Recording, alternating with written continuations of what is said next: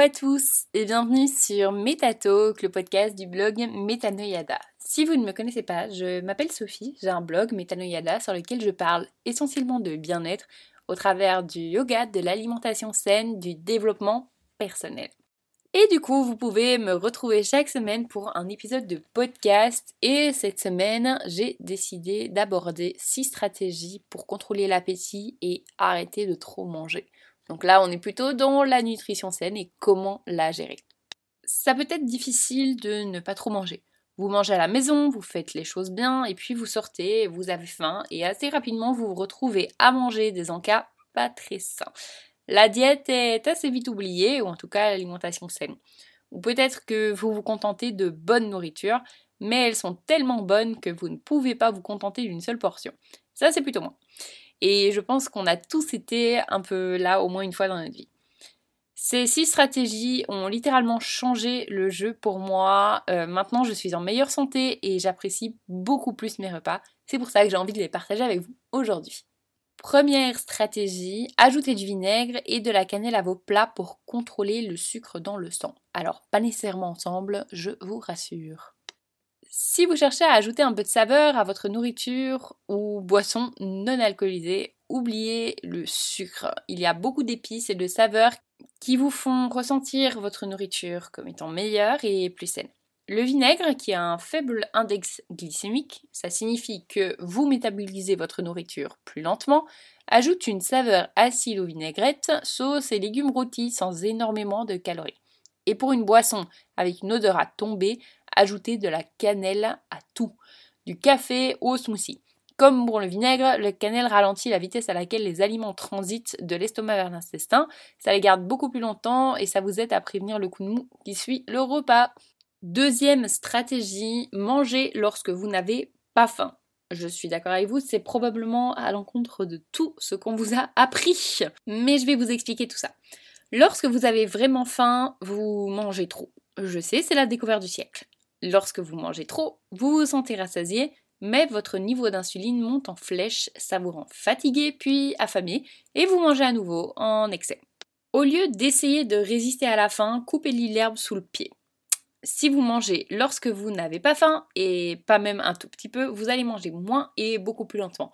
Manger moins tout au long de la journée est bien, mais avoir plus d'énergie est clairement un super bonus également. Quand je dis manger tout au long de la journée, donc quand vous n'avez pas faim, ça ne veut pas dire qu'il faut s'enfiler des énormes plats tout au long de la journée, mais personnellement je préfère manger 5 à 6 petits plats par jour à heure à peu près fixe que trois repas qui font qu'entre chaque, je vais avoir le temps d'avoir faim.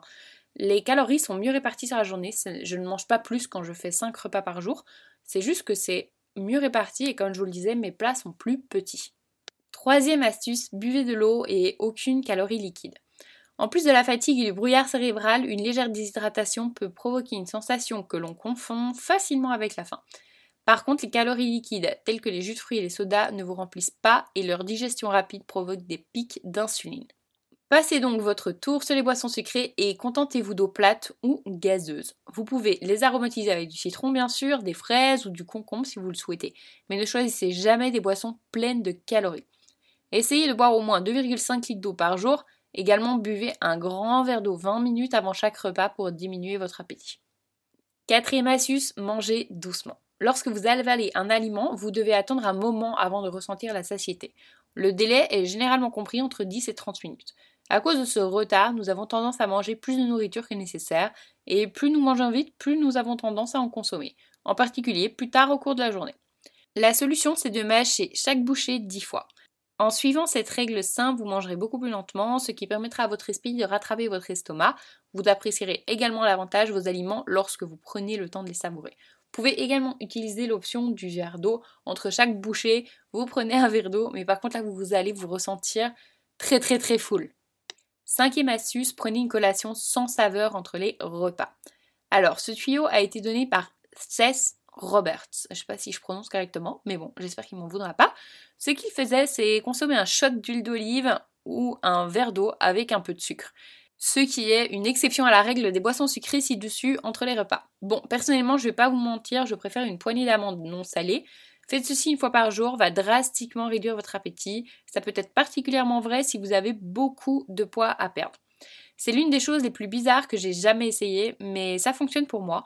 La raison pour laquelle ça fonctionne, c'est que ça régule les hormones de la faim en affaiblissant les associations saveur-calories. Pour que ça fonctionne, la collation doit être assez fade et vous ne devez consommer que de l'eau pendant au moins une heure après la collation. Ça rejoint un petit peu aussi le principe des repas, donc plusieurs repas par jour plutôt que trois gros repas. Et la sixième et dernière astuce, essayez la technique du snack avant. Alors c'est un de mes hacks préférés. Sachant que votre volonté est réduite lorsque vous avez faim et que la malbouffe est plus tentante à l'extérieur de la maison que dedans, vous devriez préparer des snacks sains avant de quitter la maison.